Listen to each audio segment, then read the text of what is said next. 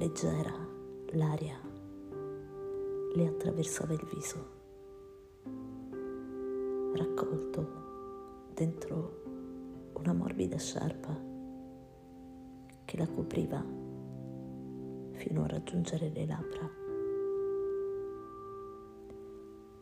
Lo sguardo rivolto verso l'asfalto su cui i suoi piedi poggiavano con sincronia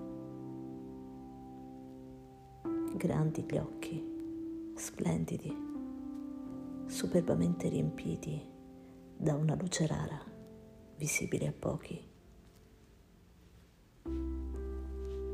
Spesso percorreva quei luoghi, ricolmi di viali alberate e tappeti di foglie che riempivano le narici del profumo d'autunno. Lo stesso profumo che abitava anche la sua anima. Si soffermava spesso su quelle foglie che si staccavano dai loro rami per adagiarsi al suolo, tentando di non allontanarsi troppo dalle radici, quasi rifiutando quel distacco nel vano e disperato tentativo di rinascere esattamente da chi le aveva generate. Illuse, pensava, morirete penetrando la terra per rinascere più forti. Nel suo ammonirle, immaginava che le foglie le rispondessero, circondandola in una danza che la rivestisse lei si figurava ballare sotto quel flebile raggio di sole che attraversando i suoi occhi la illuminava con un riflesso che riempiva l'aria di un colore unico.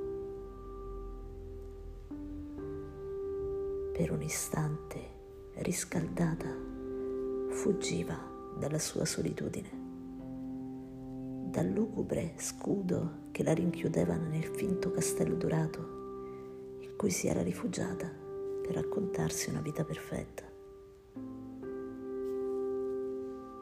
Erano i pochi momenti in cui abbandonava quelle mura che le consentivano un respiro profondo e liberante che la rendeva leggera come mai poteva esserlo.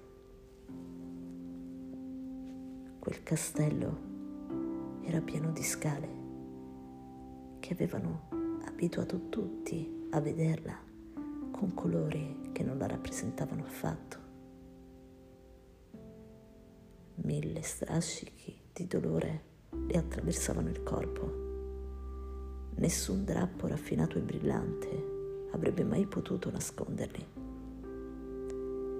Tanti i vestiti di scena negli armadi ingombranti che occupavano abusivamente quella casa. E lì, tra tutti, nascosto con estrema cura, quel vestito rosa pesco che lei non avrebbe mai indossato.